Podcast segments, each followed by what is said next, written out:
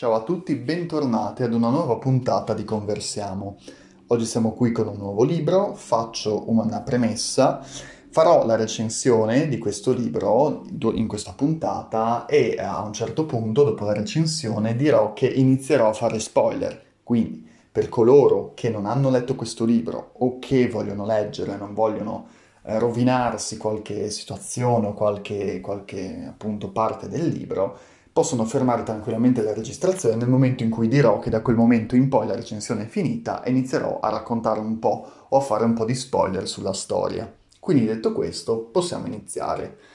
Il libro di cui vi parlerò oggi è Il cacciatore di teste di Ion Esbo, uscito per Einaudi. È un libro che avevo lasciato un po' da parte per qualche tempo perché non ero interessato a leggere thriller in quel momento, l'ho ripreso adesso e devo dire che pensavo fosse un po' più complesso, nel senso che la narrazione scorre veloce, il tipo di scrittura di Ionesbo a me piace, è molto semplice da cogliere, è molto fluida, è un libro che comunque è abbastanza corposo, però eh, sembra molto più corposo di quello che in verità è, perché la, la storia è lineare, è una storia comunque abbastanza intricata, si sviluppa nella, da metà libro in poi per raggiungere il culmine di complessità per questo libro, non in assoluto, nella parte finale.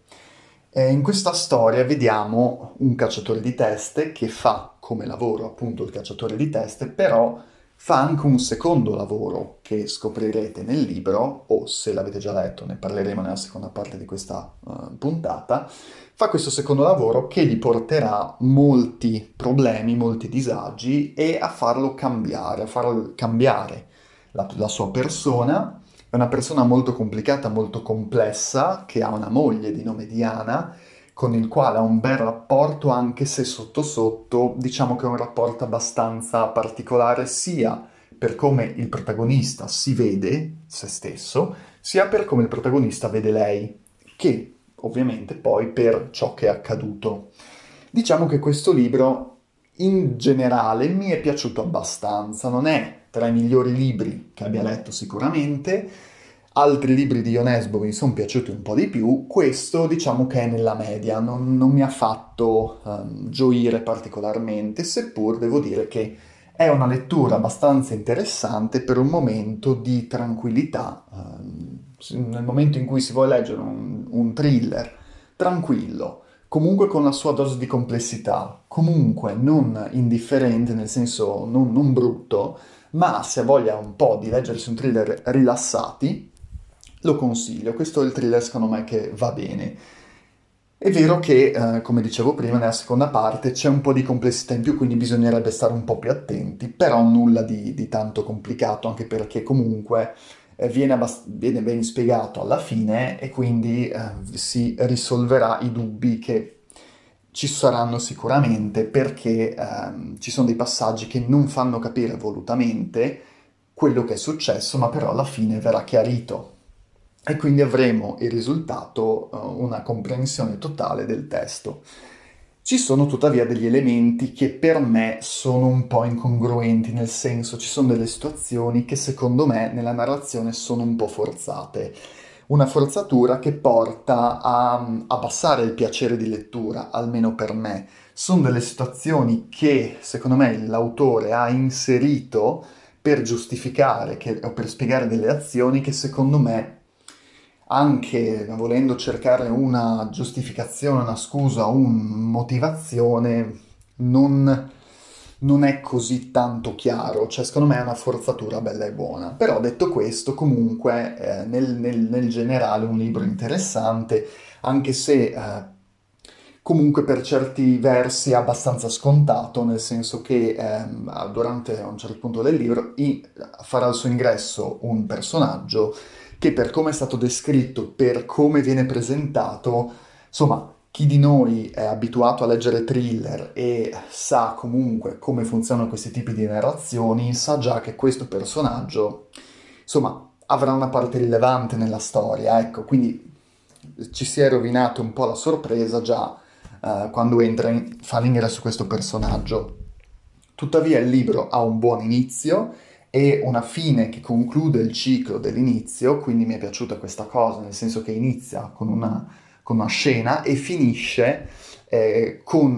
la chiusura e diciamo una, una conclusione degna del, dell'inizio eh, che si collega perfettamente. Quindi quello comunque è una cosa piacevole perché ci fa testimoniare che la crescita, il cambiamento del personaggio all'interno di questo libro è sì avvenuto, quindi il personaggio è cambiato nel corso di questa storia, però è rimasto comunque per certi versi quello che era all'inizio del libro.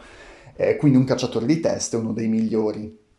Detto questo, uh, cacciatore di teste in questo caso non è nulla di particolare, nel senso che magari si può pensare che sia un qualcosa di, so, magari come testi antichi, cacciatori di testi, quindi cacciatori di no, è un headhunter, ovvero coloro che scelgono i candidati adatti per un lavoro e, e, li, e li, promettono, li, li, presentano alle aziende o a coloro che ne hanno richiesto i servigi. Questo è essenzialmente un headhunter nei tempi moderni.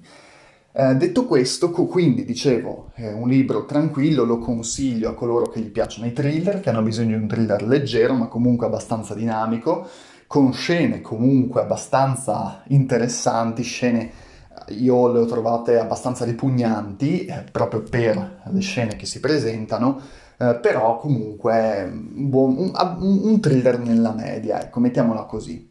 Quindi, con questo finisco la recensione, quello che penso a grandi linee di questo libro e ora, eh, se non avete letto, inizierò la parte con gli spoiler. Quindi, nel caso in cui, come ho detto prima, non abbiate letto questo libro, volete le- vogliate leggerlo, fermatevi qui se non volete rovinarvi delle parti eh, importanti.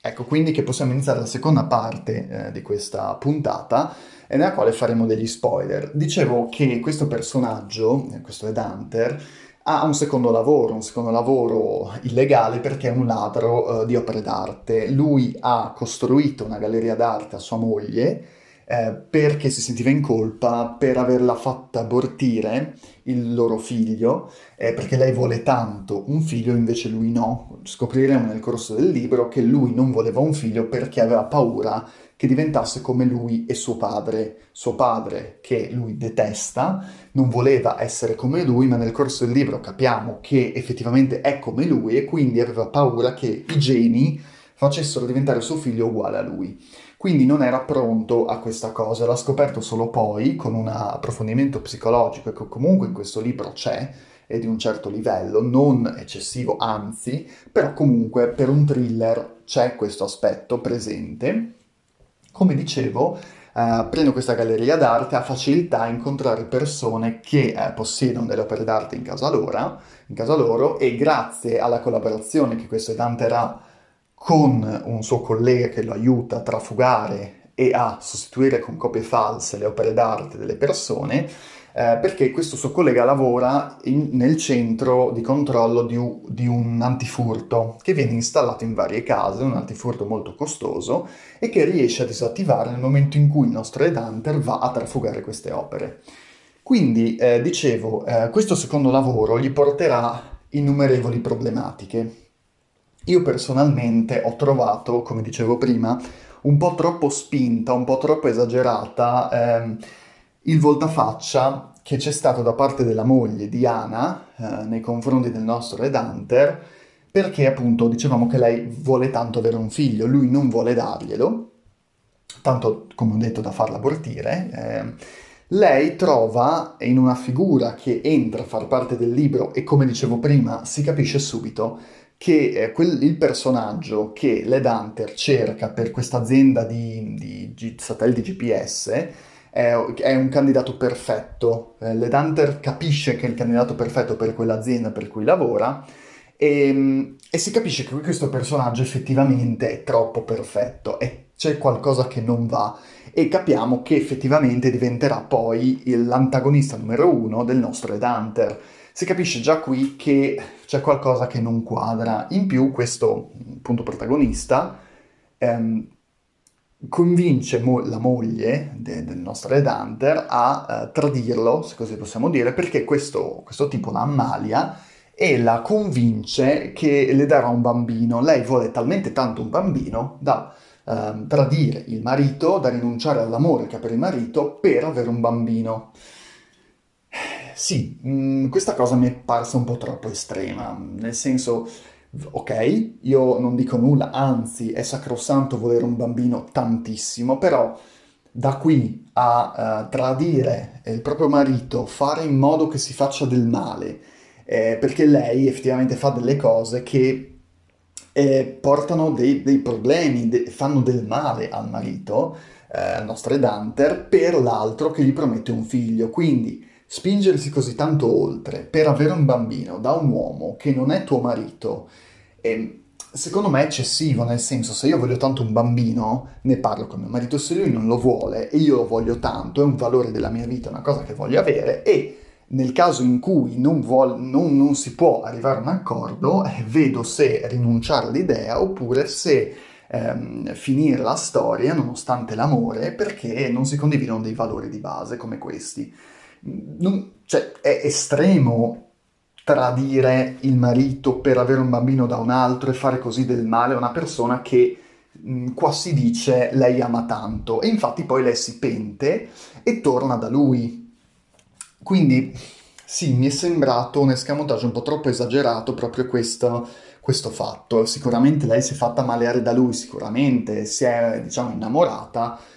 però, um, se, cioè, ecco, io ho trovato esagerato il motivo per cui lei ha fatto tutto questo, per avere un bambino. Non so, mi è sembrato un po' stridente in questo libro, seppur in altri libri devo dire che ci poteva stare eh, questa, questa cosa, in libri romantici, in libri di altri tipi, in questo particolare libro l'ho trovato subito stridente. Una nota che stonava. Poi eh, sappiamo che lui pensava che fosse stata proprio la moglie ad avergli perpetrato tantissime problematiche, aver cercato di ucciderlo. Pensava proprio che era un'attrice bravissima nel mascherare i propri sentimenti. Aveva scoperto che lei era andata a letto con quest'altro, anche se lui aveva già fatto con un'altra, senza dirlo a sua moglie per poi avere alla fine una cosa che mi è piaciuta molto, ovvero un capovolgimento di scena, nel senso che eh, si è scoperto che la, la, donna che voleva ucciderlo, come voleva appunto il capo di questa azienda, il capo, il tipo che abbiamo detto prima, era perfetto, che era diventato l'antagonista del nostro protagonista, eh, la, la donna con cui il nostro protagonista ha tradito sua moglie era effettivamente quella che cercava di ucciderlo e non sua moglie quindi c'è stata un'inversione di, di ruoli. All'inizio eravamo tutti convinti che anche alla fine lui avesse ucciso sua moglie Diana, e invece abbiamo scoperto che lui non aveva ucciso sua moglie, ma l'amante, che era quella che appunto ha scoperto fare eh, di tutto per um, ucciderlo, insomma. Questo libro um, alla fine, come dicevamo, presenta parti intricate, eh, parti che si collegano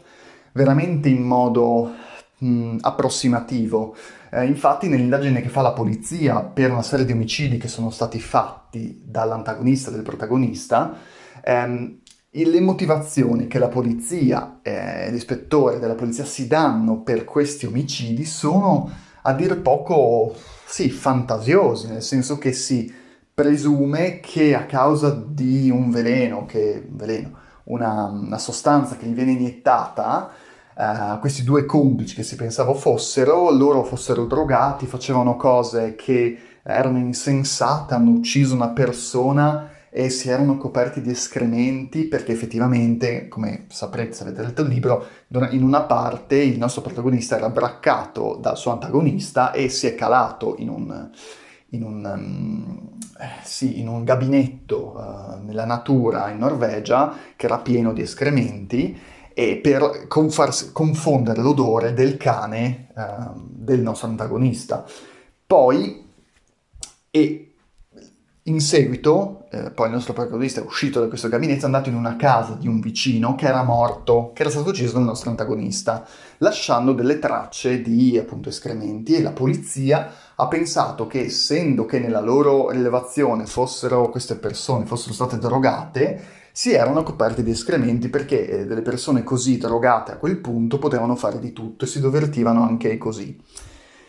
Sì, cioè va bene tutto, può essere sicuramente, però è comunque anche lì un po' esagerato, cioè nel senso sono delle cose che eh, sono sì nell'immaginario della polizia, sono delle cose che loro dicono che può essere, ma non sono delle prove concrete, cioè non, non c'è una prova concreta che loro abbiano ucciso questa persona, si siano coperti di escrementi per devianza o per deviazione data da queste droghe che avevano assunto. Cioè, sì, le droghe fanno fare cose assurde, ma c'è un limite, penso, comunque, e, e quindi non si può giustificare l'azione di una persona che si pensa drogata dicendo ah, si avrà fatto così. Eh, ok, no, cioè è una cosa che sta molto nel, nel mondo delle idee, cioè le indagini si fanno con le cose pratiche, con le prove, non si può pensare a delle storie, no? Quindi, per questo, per questi motivi, io preferisco altri libri molto più metodici, molto più chiari, con delle prove molto più stringenti, come ho trovato anche negli altri libri di Onesbo, anche nella, nella saga di, del detective di J.K. Rowling, di Robert Galbraith, anche nelle, nei thriller di Frank Schatzing, e quindi in thriller che comunque hanno più concatenazioni cr- concrete reali e i fatti che ritornano totalmente. Questa storia l'ho trovato un po' così e così su questo aspetto. Quindi devo dire che da questo punto di vista non sono rimasto tota- soddisfatto, ecco. Eh, però, tuttavia, il personaggio è da dire che comunque tra- tratteggiato molto bene, il nostro protagonista è tratteggiato molto bene, ha, delle, ha una profondità, un personaggio tutto tondo, cambia nel corso della storia, pur rimanendo se stesso, è la stessa persona che abbiamo conosciuto all'inizio. Quindi eh, questa crescita del personaggio è una parte positiva del libro che ci fa capire che effettivamente comunque è un libro non da trattare come un libro mediocre, è comunque un libro interessante seppur eh, presenta delle debolezze che vi ho presentato. È una storia che ehm, avanza eh, come un diesel, diciamo, carbura, carbura per poi arrivare a velocità elevate. Non è, non è un benzina che ha uno spunto veloce, ma è un diesel che eh, ha una storia inizialmente lenta per poi velocizzarsi fino a delle situazioni quasi fuori controllo, delle situazioni che portano a um, vicende sempre più intricate, pensieri sempre più complicati e, um, che uh, destano l'interesse del, del, lettore. Quindi bello da questo punto di vista sicuramente anche la parte nella quale Um, il nostro antagonista uh, investe il nostro protagonista con un tir, mentre il nostro antagonista era con la polizia in una, in una, volante della polizia. Quello che fa per uscire dalla volante, quello che, che era caduto in un burrone, quello, cioè, um, delle scene molto uh, mor- macabre che però ci fanno perfettamente capire cosa è disposto a fare una persona in un momento in cui vede di essere in pericolo di vita, di essere al limite della propria vita e, mm, e, noi, essendo persone umani, razionali, ma comunque con una parte animale dentro di noi, nel momento in cui vediamo che stiamo per morire, la sopravvivenza è più forte, ci fa fare cose che non avremmo mai pensato.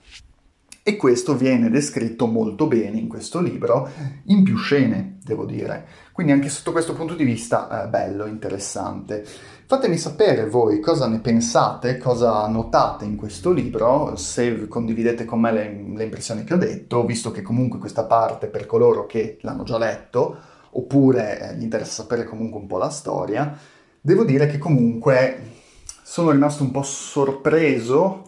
ma non tanto per vedendo le persone, i personaggi di questo libro, che alla fine eh, il nostro Hunter e sua moglie ritornino assieme dopo tutto quello che era successo. La moglie che si interessa a come lui ha ucciso la sua amante, cioè sono discorsi un po' morbosi, sono discorsi un po' da pazzi. Eh, e ci fa capire che effettivamente queste due persone probabilmente sono dei pazzi, sono assolutamente dei pazzi per tutto quello che hanno fatto, ma anche per come parlano tranquillamente di un omicidio e di cose successe, di una tragicità, di una eh, sono abominevoli, però loro ne parlano tranquillamente. Quindi sì, um, un libro un po' borderline da questo punto di vista, che presenta appunto comunque dei personaggi che sono fondamentalmente abbastanza malati, eh, sicuramente. E, um, e quindi sono alla fine ritornati assieme, un amore un po' particolare, fatto da persone non stabili mentalmente, eh, che eh, io mi auguro che vengano eh, rintracciati, lui venga arrestato, anche se perché alla fine del libro ci fa capire che il detective è ancora sulle tracce, una cosa positiva almeno, di certe cose che non gli quadravano nella storia, quindi spero che anche se questo libro è finito, nella ipotetica continuazione del libro, eh, il nostro protagonista, Ledander, venga scoperto, venga messo in prigione per il resto della sua vita e, e, e finisca qui e non, non, faccia male a nessuno. E, ehm, quindi ehm, diciamo che questa seconda parte è finita. Come dicevo prima, ditemi la vostra, se avete letto il libro o cosa ne pensate di questi personaggi. Eh, detto questo, io vi saluto, ci vediamo alla prossima recensione. Ciao a tutti!